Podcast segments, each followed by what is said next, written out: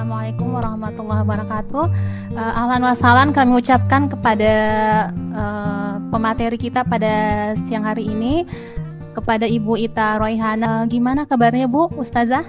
Alhamdulillah baik Pak kabarnya. Iya, alhamdulillah. Baik, saya akan memulai kajian kita pada hari ini. Bismillahirrahmanirrahim. Assalamualaikum warahmatullahi wabarakatuh. Innal hamdalillah nahmaduhu wa nasta'inuhu wa nastaghfiruh billahi min syururi anfusina wa min sayyi'ati wa min sayyi'ati a'malina. May yahdihillahu fala mudhillalah wa may yudlil fala hadiyalah. Asyhadu an la ilaha illallah wa asyhadu anna Muhammadan abduhu wa rasuluh. La nabiyya ba'dah. Alhamdulillah, puji syukur kita panjatkan kehadirat Allah Subhanahu wa taala. Karena pada siang hari ini kita masih diberikan kemudahan Google apa namanya? kesehatan di antara uh, kondisi pandemi ya saat ini alhamdulillah sehingga kita bisa bersama-sama berkumpul di kajian kita meskipun semoga tidak uh, mengurangi keberkahan uh, kegiatan kita. Selanjutnya salawat serta salam senantiasa kita panjatkan untuk junjungan kita Nabiullah Muhammad SAW kita senantiasa uh, bersalawat untuk beliau. Semoga kita menjadi pengikut beliau yang insya Allah akan mendapatkan uh, amin. Uh, baiklah, uh, pada siang hari ini, uh, sebagaimana yang telah saya sampaikan sebelumnya, kita akan melanjutkan agenda kita yaitu uh, Muslimah Get Married Series 4 dengan tema tentang amalan menjadi istri soleh dan ibu panutan.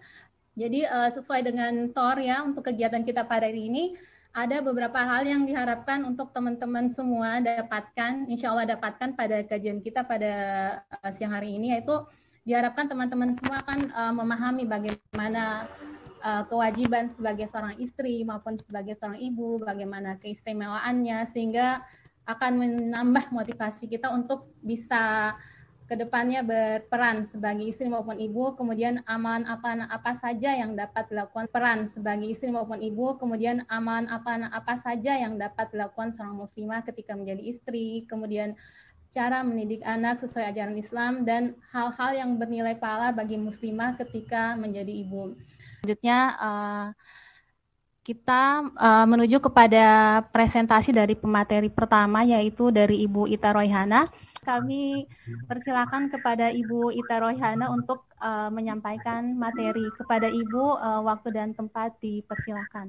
Baik, Bismillahirrahmanirrahim. Assalamualaikum warahmatullahi wabarakatuh. Salam kenal semuanya. Kita mulai ya. Bismillahirrahmanirrahim. Allahumma sholli ala Muhammad wa ala Muhammad. Allahumma ati nafsi taqwaha wa zakkiha wa anta khairu man zakkaha wa anta waliha maulaha. Asyhadu an la ilaha illallah wa asyhadu anna Muhammadan abduhu wa rasuluhu nabiyya ba'dah. Baik. Ya, jadi kita akan mulai dari sini ya membahasnya. Pernahkah kita membaca tentang bagaimana Islam dan Al-Qur'an berbicara tentang uh, wanita gitu ya? Karena sebetulnya kalau kita bicara peran kita nanti ya ketika menikah, kita punya dua peran ya, punya dua peran sebagai istri ataupun sebagai ibu. Nah, itu sebetulnya kita harus relate dulu gitu. Kita kembali dulu sebenarnya Islam itu ngajarinnya seperti apa sih gitu. Quran itu ngajarinnya seperti apa kita berperan sebagai wanita. Jadi uh, kita perlu lihat Islam itu ngaturnya seperti apa sih wanita itu gitu ya. Apakah Islam itu hanya meminta wanita di rumah misalnya begitu ya? Apakah Islam itu membiarkan terserah bebas wanita mau ngapain aja gitu atau gimana gitu? Karena ini sering banget jadi uh, perdebatan ya di luar gitu ya. Jadi bobor bahkan jadi peperangan para ibu-ibu gitu. Nanti kalau sudah menikah biasanya banyak banyak hal yang mudah sekali diperdebatkan gitu ya alih-alih di sekitar kita nah kita mesti tahu dulu sebenarnya uh, Quran ngomongnya kayak gimana gitu ya. Nah kita cek ayat-ayatnya. Sebetulnya ya uh, Islam itu memuliakan wanita ya. Kalau kita misalnya real ke Quran balik ke Quran bahkan Allah menyediakan satu surat tersendiri yang membahas tentang wanita namanya surat An-Nisa. Surat An-Nisa ini turun ketika kondisi saat itu wanita itu sangat di zaman yang jahiliyah gitu ya.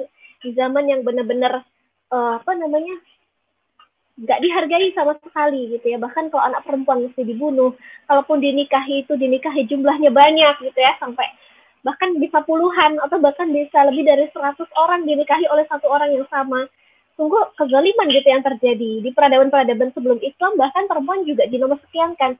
Ada yang menganggap bahwa Tuhan membuat produk gagal gitu bernama perempuan gitu ya. Laki-laki nggak jadi jadi perempuan. Itulah kenapa surat Anisa turun gitu perempuan hari ini kadang melihat Quran surat Anisa itu nggak dengan konteks sejarahnya sehingga merasa bahwa apa-apa yang diturunkan di Quran surat An-Nisa itu mempersempit kita hari ini gitu kan. Seperti ayat poligami misalnya begitu ya. Itu nggak mempersempit itu justru memuliakan wanita. Karena sebelum ayat poligami itu turun laki-laki itu boleh aja nikah dengan berapapun wanita dan seperti apa pun muamalahnya boleh aja. Nah ayat ayat tentang poligami itu turun untuk melindungi wanita agar tidak diperlakukan seperti itu dimintanya apa? Nikahilah. Nikahilah dua atau tiga atau empat. Bahkan dibatasi sampai empat lah ini harus diceraikan gitu. Kita mesti tahu kondisinya. Sehingga saat itu para muslimah ketika mendengarkan Quran Surah An-Nisa sangat senang gitu ya sangat senang. Beda dengan kita hari ini yang nggak dalam kondisi seperti itu itu merasa terkekang kadang kan gitu ya. Ada orang-orang merasa terkekang dengan adanya Surah An-Nisa. Kok ngatur-ngatur sih Islam gitu ya? Nah kita perbaiki mindset kita bahwa Quran Surah An-Nisa itu datang untuk membawa kebahagiaan bagi kaum anisa, kaum perempuan. Nah, di Quran itu ada dua dua apa ya istilahnya dua bahasan besar gitu kalau kita mau melakukan dua pendekatan terhadap pembahasan perempuan dalam Al-Quran. Saya tidak akan bahas secara detail ya ini ya karena kita bahasnya tentang ibu dan istri, tapi kita mesti tahu ini dulu biar kita nggak salah ketika memahami uh, tentang peran itu. Ada sembilan aspek tema bahasan Al-Quran tentang proteksi wanita gitu ya. Jadi Al-Quran itu sudah membuat aturan-aturan ya khusus untuk wanita itu dia tidak boleh dizolimi dalam hal A, B, C, D, E gitu loh. Itu sampai sembilan topik. Nah itu dibahas di empat surat. An-Nisa, Al-Ahzab, At-Tolak, dan At-Tahrim. Ini semoga lain waktu kita bisa belajar bareng guru-guru tafsir gitu ya tentang surat-surat ini biar kita tahu betul konteksnya seperti apa. Kemudian eh, yang kedua adalah pendekatan secara terminologi. Al-Quran menggunakan kata wanita itu dengan tiga kata yang berbeda. Yang pertama adalah unsa, ketika Al-Quran menyebutkan peran reproduksi peradaban, ya, reproduksi peradaban.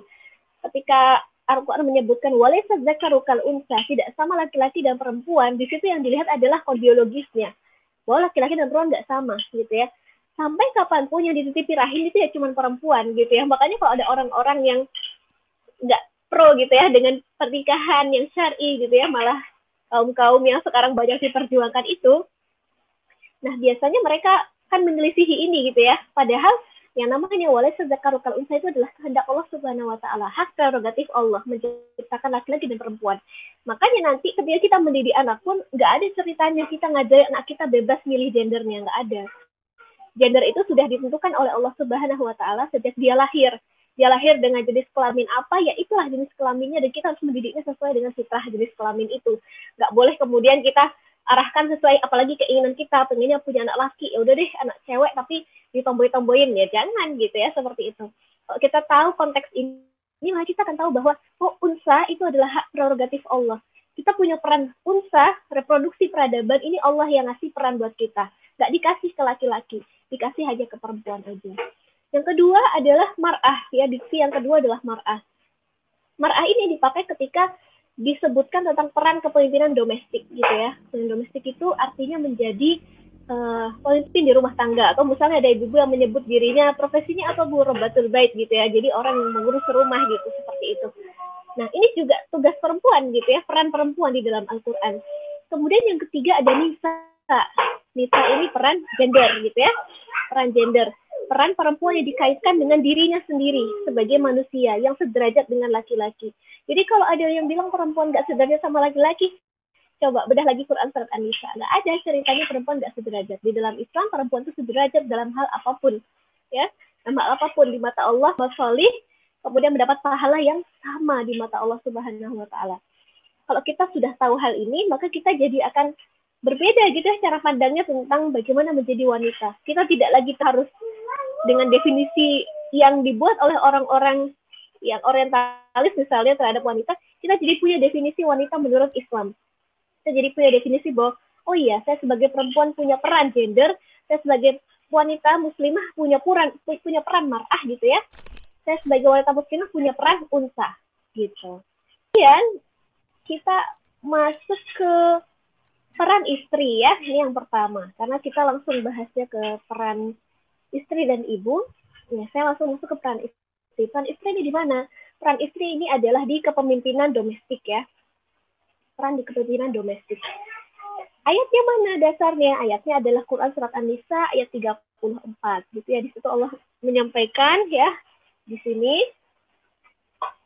wanita yang solih ya wanita yang solih adalah wanita yang taat kepada Allah lagi memelihara diri, eh, lagi memelihara diri ketika suaminya tidak ada. Nah, kita mesti menerjemahkan ini maksudnya gimana. Jadi, menjadi istri itu di Quran, sebetulnya kalau kita ambil bahasa Arabnya, ini kan terjemahan bahasa Indonesia. Yang namanya wanita solihat itu kualitas wahafidot. Kualitas wahafidot itu seperti apa? Kita lihat, nimar atau solihah ya. Mar'atul solihah kalau, kalau kita lihat di hadisnya gitu ya sebaik-baik perhiasan adalah wanita solihah gitu kan ya. Jadi yang namanya mar'atul solihah itu ya perhiasan terbaik.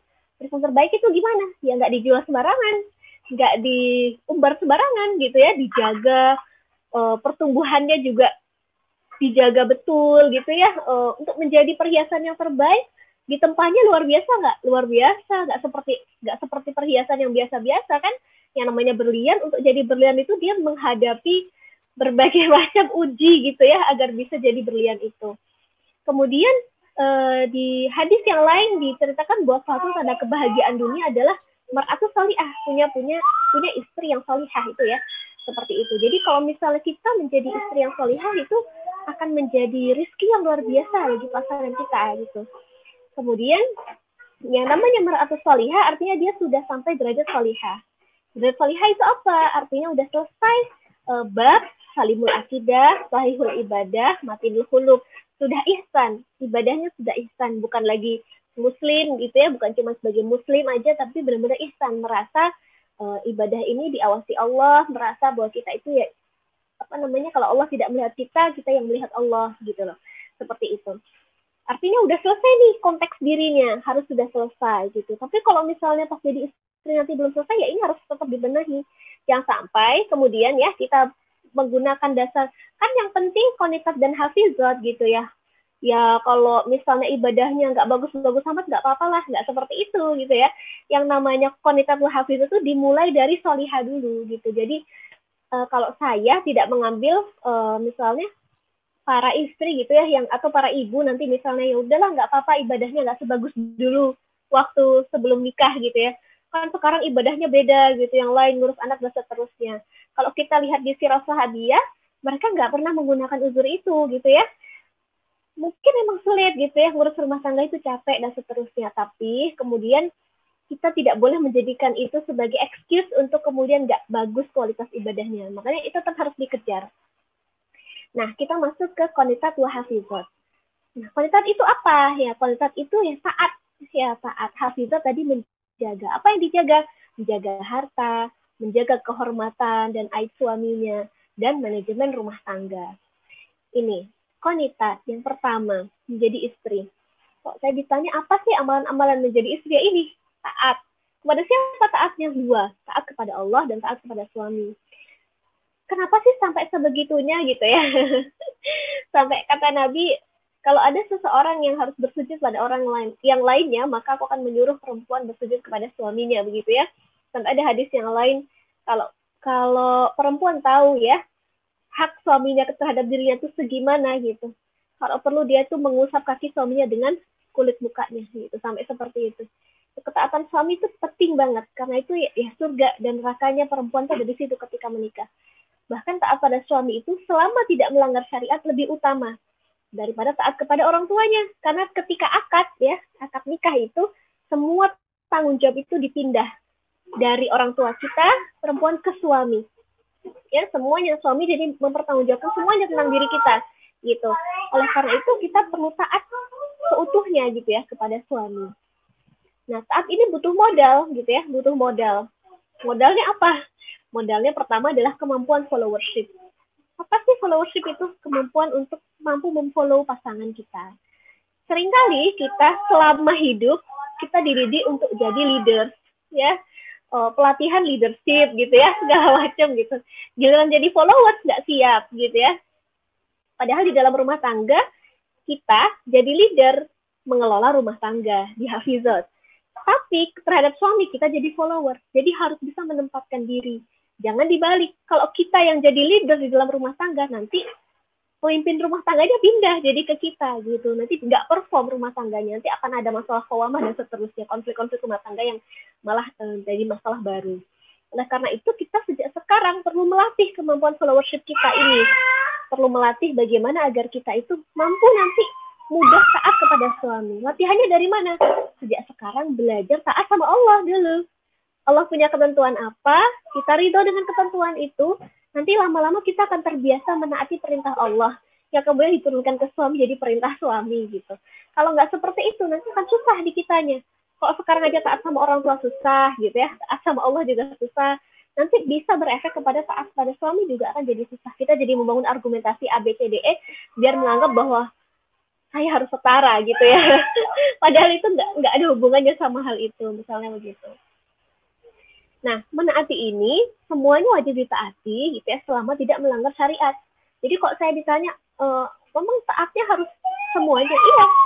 Ya walaupun suami cuma minta nyuci piring gitu ya, cuma minta ambilin handuk gitu, ambilin bantal gitu. Kalau diperintah ya ditaati, kan nggak melanggar syariat gitu. Nah kalau melanggar syariat baru kita boleh oh, menegosiasi gitu ya untuk tidak tidak melakukannya gitu. Ini konitat. Berikutnya adalah hafizat ya, hafizat. Nah, hafizat ini menjaga harta dan kehormatan suami. Nah, di dalam menjaga harta ini ada tekniknya, ada tekniknya sebetulnya ya, ada tekniknya. Bisa satu materi sendiri gitu. Minggu lalu saya membicarakan soal ini, manajer keuangan keluarga ini gitu. Tapi intinya adalah kita mesti melakukan hal ini yang saya tulis dalam manajemen rumah tangga ini ya. Jadi ketika suami itu tidak ada di rumah ataupun ketika ada pun kita mesti bisa menjaga menjaga suami. Apa yang dibutuhkan oleh suami kita harus bisa jaga. Caranya dengan apa? Melakukan manajemen. Nah, di sinilah kita memimpin. Makanya kalau di dalam hadis tentang kepemimpinan, laki-laki akan ditanya tentang kepemimpinnya, kepemimpinan, kepemimpinannya di rumah gitu ya, kepemimpinannya di dalam keluarganya, dan perempuan akan ditanya kepemimpinannya di dalam rumah tangga suaminya gitu dan anak-anaknya gitu. Jadi berbeda ya kalau laki-laki ditanya kepemimpinannya dalam keluarganya, kalau istri akan ditanya kepemimpinannya dalam rumah suaminya dan anak-anaknya. Nah karena itu pengelolaan rumah tangga kita menjadi tanggung jawab kita. Ada nggak ada suami kita yang punya tanggung jawab ngelola, ngelola ya, bukan mengerjakan. mengerjakan itu bisa diobrolin siapa yang ngerjain gitu ya, saling tolong menolong itu yang dilakukan uh, di rumah tangga Rasulullah juga saling tolong menolong dalam mengerjakannya. Tapi pengelolanya, manajernya siapa? Nah, manajernya adalah seorang istri ini. Nah, kemudian apa yang dimanage? Yang pertama adalah dapur, kedua sumur, ketiga kasur. Seringkali tiga hal ini dianggap sebagai sebuah uh, perbudakan gitu ya terhadap wanita gitu dianggap jadul banget. Ini kan apalagi kalau di Jawa ya gitu dianggap sebagai merendahkan wanita. Jangan salah dapur sumur kasur itu bukan soal teknisnya gitu, tapi soal manajemennya. Bagaimana seorang istri, pertama soal dapur, bisa memanage harta dan konsumsi yang masuk ke dalam rumah itu adalah harta dan konsumsi yang halal dan toyib. Nah, kalau kita se sejak sebelum menikah nggak terbiasa mengkonsumsi makanan yang halal dan toyib, nggak terbiasa uh, mencari harta gitu ya, mengelola harta dengan halal dan toyib, bagaimana bisa terbiasa menjadi manajer di rumah? Itu akan sulit gitu nanti. Ketika dititip suami uh, rizkinya sekian gitu ya harus bisa dikelola dengan baik. Nanti akan banyak komplain biasanya seperti itu. Karena nggak terbiasa tadi. Nah kita mesti membiasakan diri memanage diri kita biar nanti ketika kita sudah punya suami ketika sudah punya anak kita punya konsep harta yang masuk ke rumah kita gitu. Kalau saya pun juga gitu bilang kepada suami. Suami saya juga alhamdulillah punya prinsip seperti itu. Jadi tidak membawa pulang harta yang syubhat tidak membawa pulang harta yang haram apalagi ya syubhat aja nggak boleh jangan jangan sampai haram gitu kan. Jadi berhati-hati kalau misalnya ada uh, honor atau apa jadi pastikan bahwa itu memang halal untuk kita. Karena itu bisa berdampak terhadap keluarga kita gitu bisa berdampak terhadap anak-anak kita. Kemudian konsumsi juga begitu makanan. Jangan sampai anak-anak kita salah makan. Salah konsumsi makanan yang nggak sehat gitu yang mem, yang berdampak pada caranya belajar yang berdampak pada semangatnya menuntut ilmu yang berdampak pada perilakunya dalam sehari-hari. Kita lihat secara psikologi atau secara perkembangan anak itu ada anak-anak yang misalnya hiperaktif atau misalnya anak-anak yang uh, mudah alergi gitu terhadap sesuatu. Kita mesti aware. Makanya kita harus punya konsep tentang manajemen dapur ini. Yang mengerjakan siapa? Bebas. Mau punya ART boleh. Di, di juga ada sahabat yang punya ART ada juga sahabat yang nggak punya. Kita bisa pilih mau ikut yang mana. Tapi konseptornya adalah seorang istri. Nggak boleh didelegasikan gitu ya. Kalau didelegasikan nanti jadi salah. Nggak ada nanti role role-nya sebagai seorang istri di rumah itu nggak akan muncul. Kalau digantikan oleh ART semuanya. Terserah mbak deh. Masak apa terserah mbak gitu. Bu ini rasanya gimana? Terserah mbak gitu. Lama-lama tes seorang istri jadi hilang. Gitu ya. Tes seorang ibu jadi hilang di mata anak-anak. Anak-anak jadi nggak ngerti rasanya enaknya masakan ibu. Nggak ngerti rasanya tatanan baju oleh ibu gitu ya misalnya begitu. Yang kedua adalah manajemen sumur. Ini simbol kebersihan dan kesucian. Bagaimana agar di rumah kita kita itu benar-benar memperhatikan rumah kita bersih nggak suci nggak. Bukan soal instagramable atau enggak gitu ya.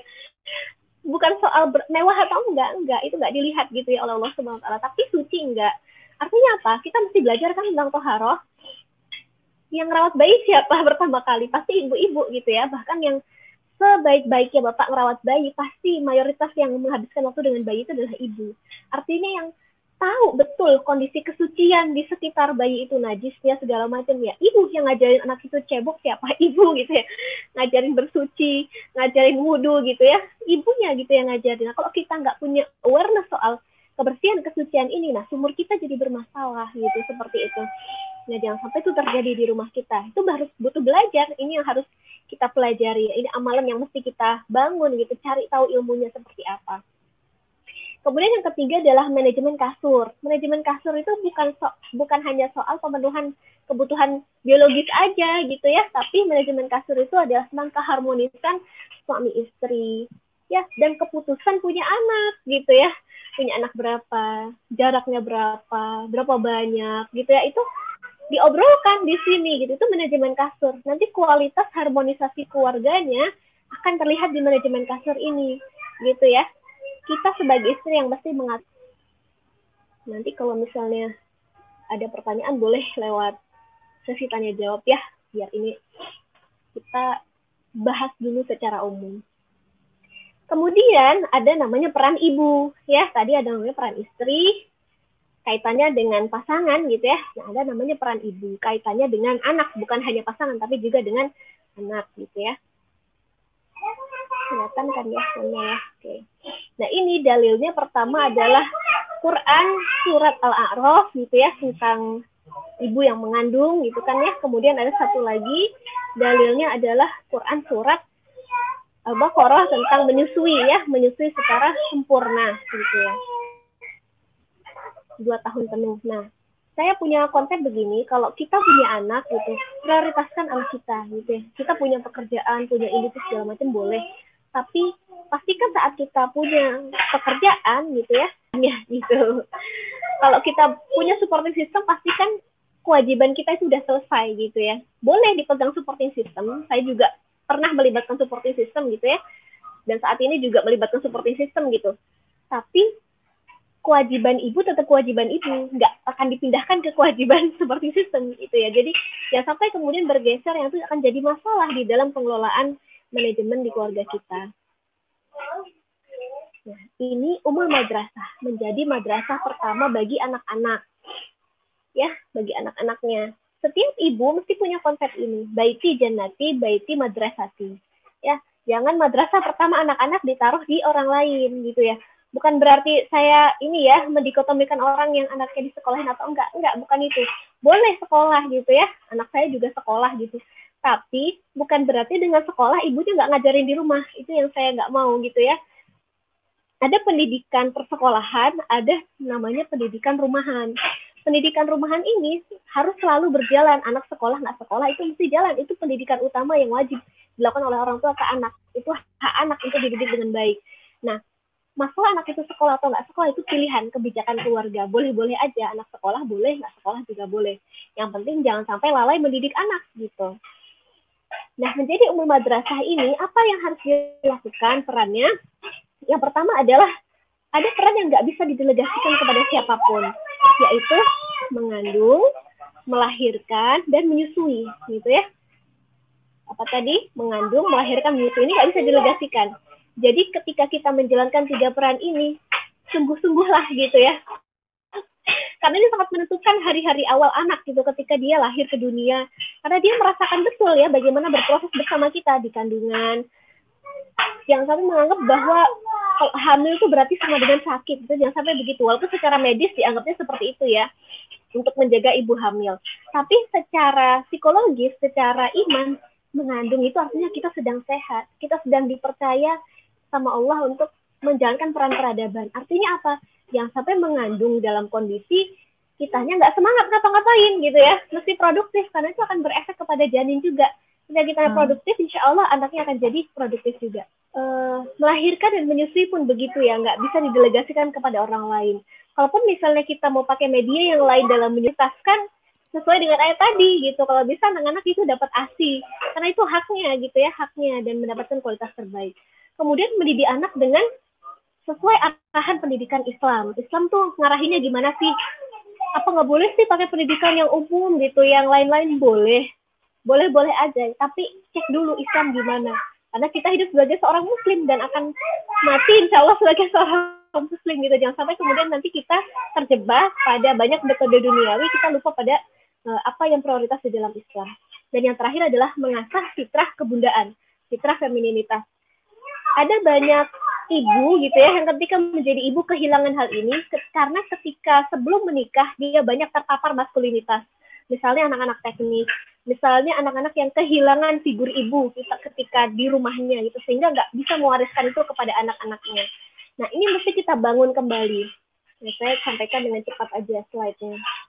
Ini contoh fase uh, pendidikan anak gitu ya di dalam Islam ya ada fase-fase anaknya ada bayi, tufula, tamyiz, amrot taklif. Nah, kita mesti tahu betul, oh iya fase ini apa yang prioritas, fase ini apa yang prioritas gitu. Sehingga dalam kita uh, mengurus anak, kita tahu apa yang harus dididikkan terlebih dahulu kepada anak, sehingga kita nggak menggegas dia pada sesuatu yang nggak seharusnya. Gitu. Ini aspek-aspeknya gitu ya, tentu nggak bisa dibahas sekarang. Ini banyak dan ini setiap di uh, rigid gitu ya, ada satu metode yang banyak mungkin sekarang dipakai namanya metode itu boleh-boleh aja ya. Ada parenting nabawiyah, ada ini FBE, ada kemudian nanti yang lain-lain dan seterusnya boleh-boleh aja. Tapi saya memberikan gambar ini karena ini cukup spesifik untuk membantu kita mengelompokkan aktivitas apa saja yang mesti dilakukan di setiap fase itu. Jadi ada seperti ini, ada fitrah-fitrah, ada fase-fasenya. Ini cuma slide singkatnya aja ya. Ini harus dibedah tersendiri, nggak mungkin disampaikan di sini. Kemudian ini yang saya sampaikan sebagai fitrah femininitas tadi. Ada peran ibu, ada peran ayah gitu ya. Agar madrasah rumah tangga ini berjalan, semuanya harus uh, kolaborasi. Siapa yang megang kendali.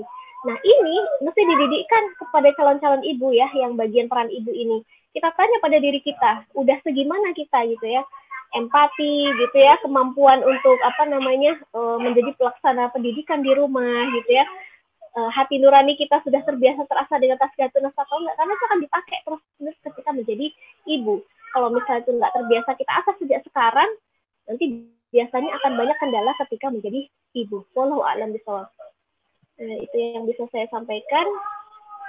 Ini ya keutamaan menjadi istri ya bisa masuk surga dari pintu mana aja kata Allah gitu.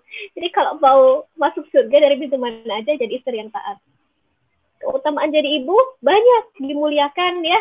Mendapat bakti anak doanya diijabah oleh Allah gitu ya. Nanti kita kita bahas kalau ada pertanyaan yang masuk. Jazakumullah khairan kasiro uh, nanti kalau misalnya pengen ngobrol lanjut bisa kontak langsung ke saya.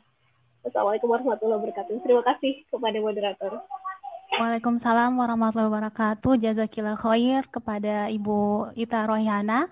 Uh, jadi tadi banyak ya uh, term dalam Al-Quran yang menjelaskan tentang peran-peran wanita itu sendiri bukan cuma satu. Dan selanjutnya semoga itu bisa kita internalisasi ya